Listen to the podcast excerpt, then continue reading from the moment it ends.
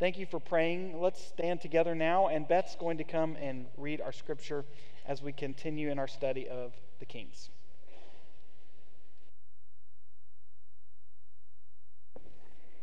In the third year of Hoshea, son, of Elah, king of Israel, Hezekiah, son of Ahaz, king of Judah, began to reign. He was 25 years old when he became king, and he reigned in Jerusalem 29 years. His mother's name was Abijah, daughter of Zechariah. He did what was right in the eyes of the Lord, just as his father David had done. He removed the high places, smashed the sacred stones, and cut down the Asherah poles. He broke into pieces the bronze snake Moses had made, for up to that time the Israelites had been burning incense to it. It was called Nehushtan. His, Hezekiah trusted in the Lord, the God of Israel. There was no one like him among all the kings of Judah, either before him or after him. He held fast to the Lord and did not stop following him. He kept the commands of the Lord that the Lord had given Moses. And the Lord was with him. He was successful in whatever he undertook. He rebelled against the king of Assyria and did not serve him. From watchtower to fortified city, he defeated the Philistines, as far as Gaza and its territory. This is the word of the Lord from 2 Kings 18 1 through 8. Amen. Thank you. You may be seated.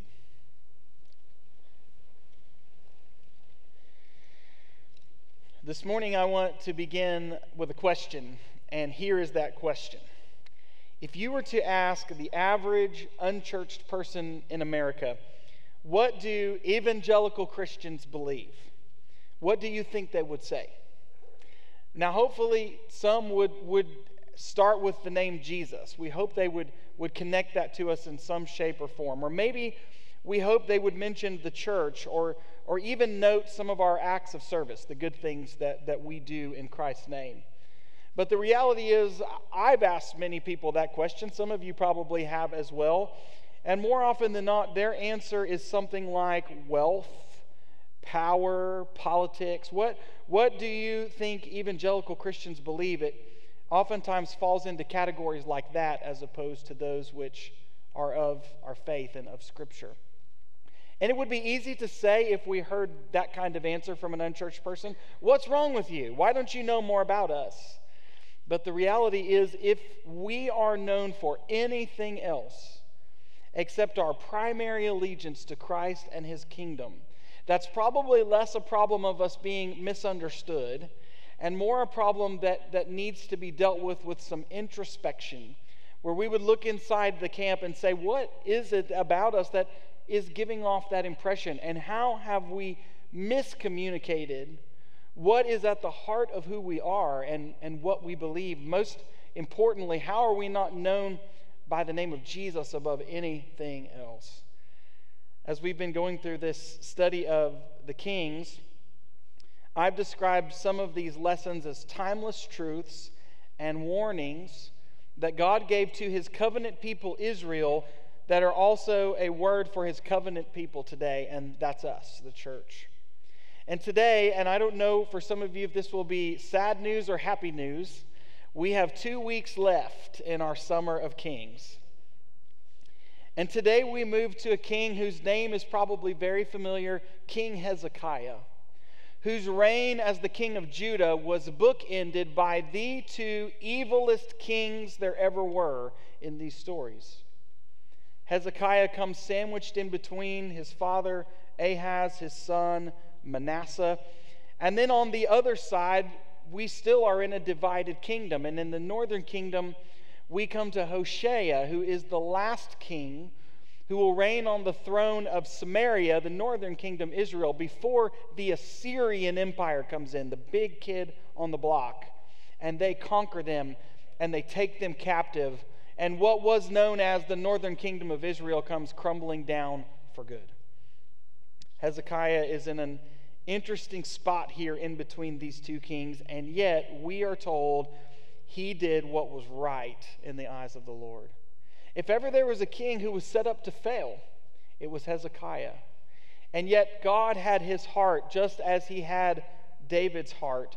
And this morning and, and next week, which are, are our last Sundays in the series, in both cases, I'm going to bring us back to a word that we've said a lot as we've gone through these narratives, and it's the word legacy. And with that word legacy, Hezekiah is a reminder that a legacy of faith can start with just one faithful person. And that's so true.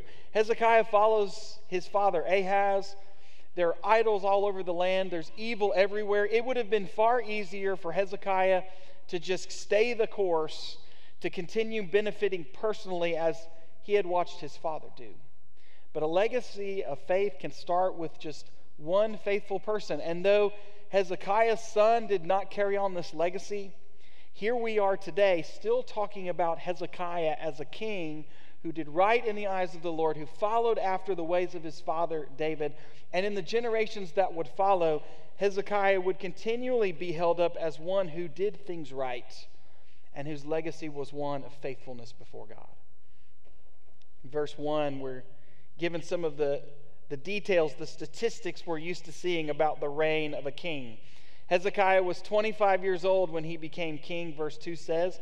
He reigned for 29 years, and he did what was right in the eyes of the Lord, just as his father David had done. And then I love some of the specifics we have in verse 4. He removed the high places, he smashed the sacred stones that had been set up for Baal, he cut down the Asherah poles, and he broke into pieces the snake that Moses had made. For up to that, is, that point, the, the Israelites had been holding up that bronze serpent and burning incense to it. They even gave it a name, Nehushtan. What's happening here is a reminder that even good things can become idols in our lives when we put them in the wrong place. Even things like the bronze serpent of Moses that God gave to them to hold up, not because the servant had the serpent had power, not because the serpent was supposed to be worshiped, but to remind them that God was with them, that God has power over all, that He would be faithful to them, that He would protect them. The bronze serpent was an object meant to evoke worship to God, not the object itself. Yet again, even good things, when they're put in the wrong place, when they're treated like ultimate things in place of God or prioritized wrongly, can be destructive and they can become idols. We have many good things that we joy, enjoy as people of faith. Many preferences that we all have about the way we worship, the style we enjoy. But those things, too, our preferences, can become idols when they become our focus and not God Himself so too we can worship our successes instead of the God who gave us those successes. And even the best things in our lives can become idols if we don't hold them rightly. I love the way Sri Lankan Christian scholar Vinoth Ramachandra said it. He said, When God is co opted to bless our private or national projects, or when pastors compete for bigger and richer churches, or when worship is evaluated by how it makes me feel rather than how we are transformed into Christ like service to the world, we are practicing idolatry, even with good things. The reality for us, though, is that most of our idols are not things like the ancient world. We don't have idols made of wood, metal, and stone, mostly, but they are still just as destructive and the idols that we allow into our lives and into our church, they will suck the life out of us as people and as a church. If we don't remove them, if we don't remember that only Christ Himself is ever to be held in that position of ultimate authority. We never elevate anyone or anything else to that position because if we do, we too are practicing idolatry. One of the things that I see clearly with Hezekiah, for the majority of his reign, his main goal was to please and glorify God and not himself. And that's one of the reasons he is so set apart as a leader, as a man of God, because his heart was for the glory of God. The next verses tell us more about it. Starting in verse 5 Hezekiah trusted in the Lord, the God of Israel, and there was no one like him among all the kings of Judah, either before him or after him. He held fast to the Lord, and he did not stop following him. He kept the commands the Lord had given to Moses, and the Lord was with him. He was successful in whatever he undertook. He rebelled against even the big kid on the block, the king of Assyria, and he did not serve him. And for that reason, from watchtower to fortified city, no matter who they faced, even the Philistines, God gave them victory as far as Gaza and all of its territory. It's really amazing when you consider all of this. And, and don't gloss over the fact that Hezekiah, too, had to deal with Assyria. Just to sort of remind us who these folks are, the capital city of Assyria was a city called Nineveh. You've heard of that before. Most of the time, when we hear Nineveh, we think of which prophet? Jonah. And it was just a few generations before this that Jonah went to Nineveh, to the capital of Assyria. And he went there to proclaim destruction, judgment from God because of their wickedness, their vile practices, their idolatry, and their sin. But you remember when Jonah showed up in Nineveh, something surprising happened. Instead of the Ninevites trying to kill him because of his message, they listened. They, they called for a, a, a fast, a, an act of repentance to say to God, we, we confess our sins to you. We want to trust you. Please don't destroy us. And even though Jonah wasn't very happy about it, God relented of the destruction that Jonah had prophesied. He, he forgave their sin. And for a time, there was like this unbelievable awakening towards the Lord in Nineveh. But here we are a couple of generations later, and unfortunately, that repentance and that spirit of faithfulness didn't last very long. Assyria is back to its old tactics, and in Hezekiah's life, they are using tactics to intimidate him and to constantly call into question whether or not Hezekiah and the people can really trust their God. Hezekiah, though, if you read through these stories in the next chapters, the rest of 18, 2 Kings 19, constantly Hezekiah trusts in the Lord. He prays fervently and he listens to God's prophets when they speak the truth. And through all of that faithfulness, God too is faithful and he keeps the Assyrians from doing to Judah what ultimately they will do to Israel in the north. We'll come back to Hezekiah in just a minute, but meanwhile, in the northern kingdom of Israel, Hoshea is the last king. And whereas Hezekiah is a reminder that a legacy of faith can start with just one person, Hoshea, the last king of Israel, is a reminder that generations of unfaithfulness to God can and will bring down an entire kingdom. So we look again at Hezekiah's with, on the left side with the kingdom of Judah. Hoshea, his contemporary, is the last king in the northern king, kingdom of Israel. And in the chapter we read, 2 Kings 18, we're given just a little bit more of the story of what happens with Hoshea. Generations of unfaithfulness to God can bring down an entire kingdom. Starting in verse 9, that's exactly what happens. In King Hezekiah's fourth year, which was the seventh year of Hoshea, son of Elah, king of Israel, Shalmaneser, the king of Assyria, marched against Samaria and laid siege to it. At the end of three years, the Assyrians took it. And so Samaria was captured in Hezekiah's sixth year, which was the ninth year of Hoshea, the king of Israel. The king of Assyria deported Israel to Assyria and settled them in Halah, in Gozan, on the Habor River, and in the towns of the Medes. This happened because they had not obeyed the Lord their God, but had violated his covenant, all that Moses, the servant of the Lord, had commanded. They neither listened to the commands nor carried them out. Now, I cannot believe that we have been in this series for 11 weeks, and this is the first time I'm showing you a map. Can you believe that? That is so not like me when we're talking about all these names and places. But, but honestly, I've done this on purpose because sometimes if we do a little bit too much of this, we, we think of this only in terms of history and we forget to put ourselves in the story and say, what does this say to us? How does human nature play itself out, even in these ancient stories with, with which we feel like there's so much distance? And so, what I want you to see with this map is not so much the geography, but where you see the color blue, where you see the northern kingdom of Israel, where Hoshea is the final king. Usually it's called Samaria, but I also want you to see those two cities, Bethel and Dan.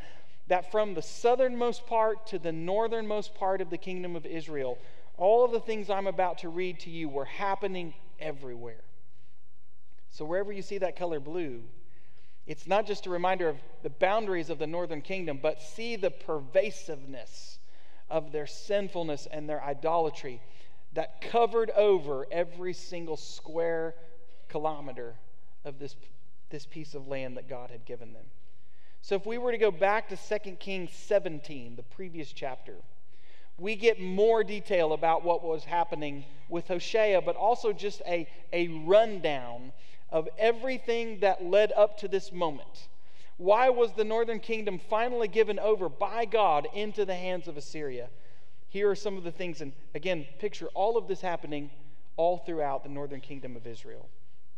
2 Kings 17, starting in verse 7, says, They worshiped the gods of other nations, and they followed in their practices.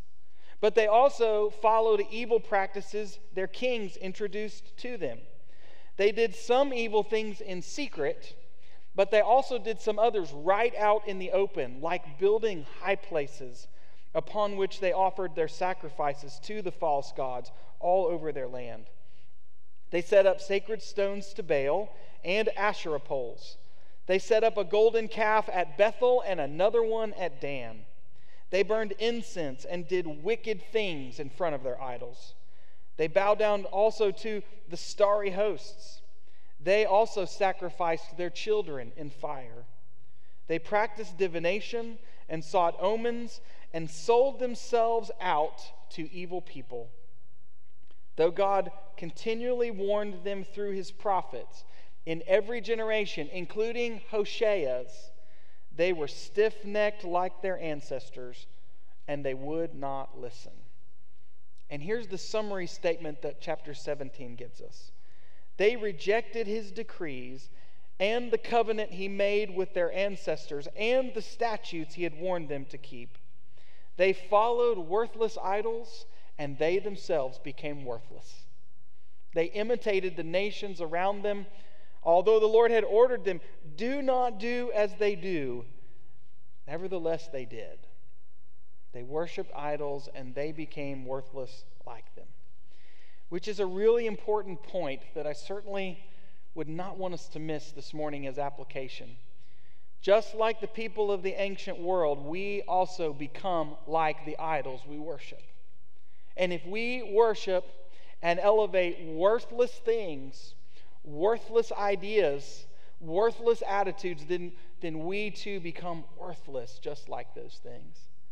This kind of language that Second Kings use, uses is echoed in the book of Psalms.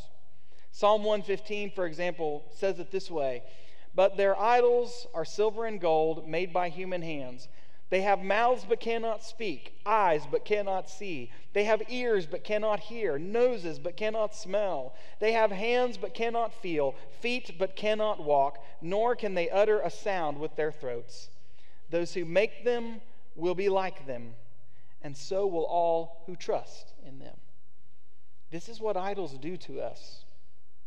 When we give our hearts, our commitment, our allegiance to, to anything and anyone else besides the one true God, besides Jesus Christ as our King. This is what happens. Our eyes become blinded, our ears stop hearing clearly, our senses are dulled, including our thinking. It's dulled.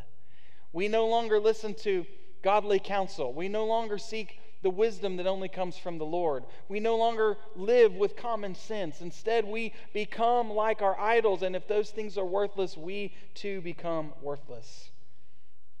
We're awful lot sometimes like, even as adults, we're like that teenager who idolizes a singer and plasters that singer's picture all, all up over their room or now all over their social media pages. And they like all the same things as that singer and they want to be like them and dress like them. And, and even as adults, we do the same thing. We don't grow up. We are desperate to find somebody that we can hold up as an example and be like them, or, or say that that idea, that thought that's taken root in me, now it's my number one priority. And we become obsessive.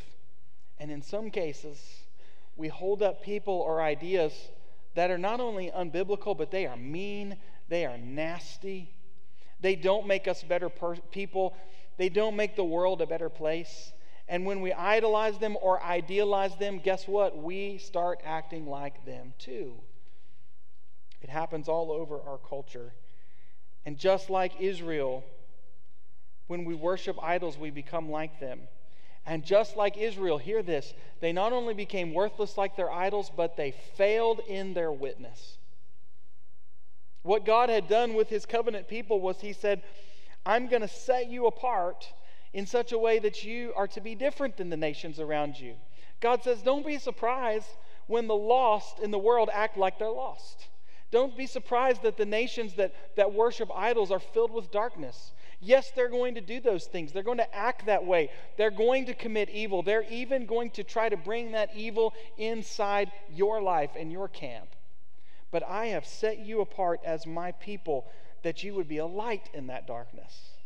And that when the nations look at you and those who are, are stumbling around in darkness look at you, they will see me because they will see me in my people who aren't like that, who don't worship idols, who follow my commands, who demonstrate love, who care about justice, who are the people that I've called them to be. Israel not only became worthless like their idols, they failed in their witness to the nations. And so that leads to another really important question. Not just how would people outside of the church describe us, but how do we, as the church in the 21st century, avoid the same fate? That we would not give ourselves over to idols, that we would not become worthless and useless, and that we would not fail in our witness. Well, the answer to that question is simple, but it's not easy. It's simple, but it's not easy. But here's what it is we cannot worship anyone or anything else.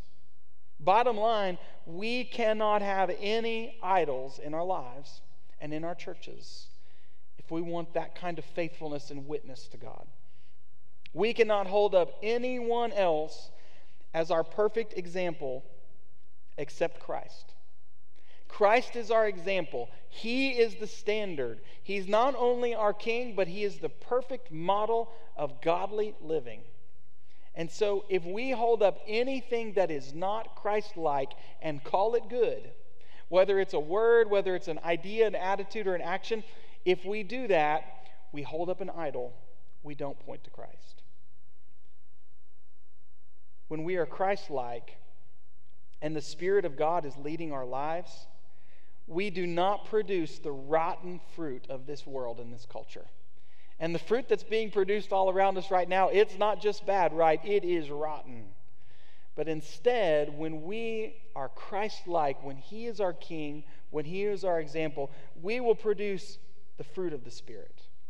And it's the fruit of the Spirit that will demonstrate the difference, that will set us apart, that will be light in the darkness. Because believe me, the fruit of the Spirit definitely stands out in the times in which we're living. The fruit of the Spirit are mentioned in Galatians chapter 5. But I also want to read again the scripture we heard just a moment ago from Galatians 6. Because I believe it applies so clearly to what we see happening in both Israel and Judah in these stories. Do not be deceived, Paul wrote. God cannot be mocked. A person reaps what they sow. Whoever sows to please their flesh, from the flesh will reap destruction. But whoever sows to please the Spirit from the Spirit will reap eternal life. And I, I, I, think Paul was led to add this last verse because he knows that in a toxic culture and dark times like we live and like they lived in the first century, sometimes it's tiring to do good. Sometimes it, it's exhausting to try to, to be faithful, to stand out, and, and to not fall into those traps that are laid out in front of us at every turn. So Paul says, and also let us not grow weary in doing good, for at the proper time we will reap a harvest, a harvest of life, if we do not give up. Do not be deceived. God is not mocked. We will reap what we sow, but there is good news that when we sow faithfulness, we will reap faithfulness, God's faithfulness. Though generations of unfaithfulness can bring down an entire kingdom, as we turn back to Hezekiah for one last time, the final reminder this morning is that God is always faithful. He's faithful to his covenant, and he's faithful to his covenant people to the end. Even when we, too, have so clearly broken our vows to him. We, we've been called to live in, the, in a covenant relationship with God, and we have so clearly broken our vows as well. We've broken that covenant. We've failed to obey. We've worshiped our idols. We've profaned his name in many ways. But God has never, never been unfaithful to his covenant to us, which means his promises still stand. And no matter what would seem to pull us away to the right or to the left, if our feet are grounded in him and his promises, we can't go wrong and we will not fail. Back to Hezekiah again, he, he's sandwiched in between a couple of unfaithful guys, to say the least. He lives at the same time as Hoshea. But also, and listen, to, I think this is so cool, don't overlook it. Hezekiah got to hang out with Isaiah like all the time. It's amazing that Isaiah sort of comes in and out of these stories, but he is always there with Hezekiah, the Isaiah with a book of the Bible named after him. And Hezekiah is a reminder that yes, God was faithful to his people, Judah, during the days he led them. He protected them, he granted them victories, and most importantly, he received their worship again after it had been taken away. But he was also faithful to Hezekiah personally. Look at what happens in 2 Kings 20, starting in verse 1. In those days, Hezekiah became ill and he was at the point of death. But the prophet Isaiah, son of Amoz, went to him and said, This is what the Lord says Put your house in order, because you are going to die. You will not recover. Hezekiah turned his face to the wall and prayed to the Lord. Remember, Lord, how I have walked before you faithfully and with wholehearted devotion, and have done what is good in your eyes. And Hezekiah wept bitterly. Before Isaiah had left the middle court, the word of the Lord came to him again. Go back and tell Hezekiah, the ruler of my people, this is what the Lord, the God of your father David, says I have heard your prayer and seen your tears, and I will heal you. On the third day from now, you will go up to the temple of the Lord, and I will add 15 years to your life. And in the meantime, I will deliver you and this city from the hand of the king of Assyria. I will defend this city for my sake and for the sake of my servant David. God heard Hezekiah's prayers. He promised to heal him. Isaiah confirmed it. And if you read on, Hezekiah still wants a sign, he still wants another proof. But in the end, God, in ways that I can't even explain why or how, he changed the course things were headed at least the course that Isaiah said they were headed, and he healed Hezekiah. What would you do, by the way, if God guaranteed you 15 more years from this date? If you knew for sure, I've, I've got 15 years, no more, no less, what would you do with that? How would you live? Hezekiah is given this promise, and God's faithfulness to his people is seen not only in the nation, but in the life of their king himself. God loved Hezekiah. He heard his prayer, he saw his tears, and he healed them. He healed him. Before we go on, though, I want to just side note for a second a couple thoughts about prophets. Prophets like Isaiah, and but also prophets who speak God's truth today. You know, when we think about prophets like Isaiah, we're, we're quick to idealize them as well because, after all, they do have books of the Bible written after them. And so we sort of have this picture in our mind as if they lived these ideal lives and God was just always protecting them from everything that was bad. And everywhere they went, goodness just followed them. What, what an amazing thing it must have been to be called out as a prophet like Isaiah. But the reality is, most of us would not want to deal with anything that's required to get your name as a book of the Bible. And Isaiah is a great example of this. Isaiah was not rich, he was poor. He was an outcast. He was constantly in danger. His job was not glamorous nor glorious. What God called Isaiah to do was effectively just to be his mouthpiece. Wherever he went, he was God's mouthpiece. And most of the time, the news he was given to deliver was not good. And as we've also seen, most of the time the people did not listen. And even Hezekiah, this amazingly faithful king, there was no, no one like him before or after.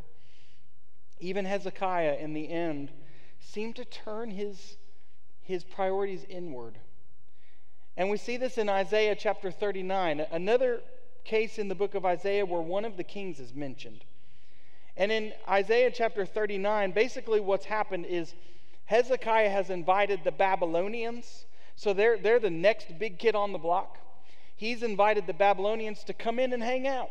Come into Jerusalem. Check out my palace. Take a look at the temple while you're in town. And Isaiah says to him, Hezekiah, this was not a good choice. To bring in your enemies, to bring in these idolaters in a few generations after you, Babylon's going to come back. They're going to carry off all the gold they saw in your palace. They're going to carry off your great great grandchildren as exiles and slaves. And eventually, this kingdom too will fall, not to Assyria, but to Babylon. But look at what uh, Hezekiah says. Isaiah's just delivered this bad news. And Hezekiah says, The word of the Lord you have spoken is good. For he thought, Well, at least there will be peace and security in my lifetime. Isn't that just how it often goes? You know, we start to think, I'm not sure about these generations coming behind me. And we're, we're digging some pretty deep holes in our culture and in our lives. But if I start to do the math, I'm probably not going to be here to see it when it all goes down, right? Hezekiah is saying that exact thing. Well, my great great grandchildren are going to have a rough patch, but at least there will be peace in my own lifetime. Who wants to be a prophet in biblical times? Even Hezekiah doesn't get it when he hears the word of the Lord. By the way, Isaiah eventually died in a very violent way. Being a prophet is usually not glamorous, it's not an easy job. But it leads to my second thought about prophets, and this one is an application. So, how do we know who are the true prophets today? How do we discern between who is actually speaking the truth of God and those who only claim to do it? The answer to that question is similar to what I asked and answered earlier. Only those who are lifting up Christ and Christ alone are the ones we should listen to. Doesn't mean nobody else ever has anything good to say, but if we're going to consider somebody to be a prophet, or if we're going to take their words so much to heart that we're going to orient the direction of our lives and our attitudes and our actions to follow, we better make sure that's a Christ like example. Because if it's not, if they are not Christ like in word, speech, attitude, and action, we should not listen to them. They will not lead us where we want to go. But again, God is faithful to his covenant. He's faithful to his people to the end. And even today, he's still speaking to the hearts of his people through his Holy Spirit. So today, as we prepare for our time of invitation in just a moment, are we listening? And are we listening to the right voices? Are we listening to those voices who are are set on pleasing and glorifying God first and not only themselves. Do not be deceived, the Bible says. God is not mocked. We reap what we sow. But again, the good news is when we sow faithfulness, we reap faithfulness. And there's even more good news that that covenant we've broken with God, Jesus has fulfilled that covenant for us, not only on God's side, but on our side as well. Think about why we call Jesus both Savior and Lord. Yes, He's our Lord because He is the King, because He's the only one who truly is in control of everything that's happening in all of the universe. And He is the only one who truly has power over life and death, sin and death. But we call Him Savior because God came to us Himself in the flesh, not only to fulfill His covenant to us but also to fulfill our side of the covenant as human beings that we have broken by living a perfect life, by dying on the cross as our sacrifice, and by defeating death for good through his glorious resurrection, so that we can have life forever. Where we failed in the covenant, Christ came through And he sealed the new covenant not only with his word, not in pen, and not chiseling in stone, but with his blood. The covenant is sealed. Christ is our Savior and Lord, and he's coming back again. And you know what? That's something we don't talk about enough. But he is coming back again. And this time, he's not just coming back as Savior, he is coming back as Lord. And everything that has been sown will experience its final reaping. And all that is evil will be destroyed. And all that is good will be redeemed fully, and it will last forever. Today, do you know Jesus Christ as your Savior and Lord? Today, would you look to him as the one and only King who is worthy of worship and praise? And today, for those of you who are believers, would you say, Yes, I am all in for the good of his kingdom, even in the midst of this messed up world?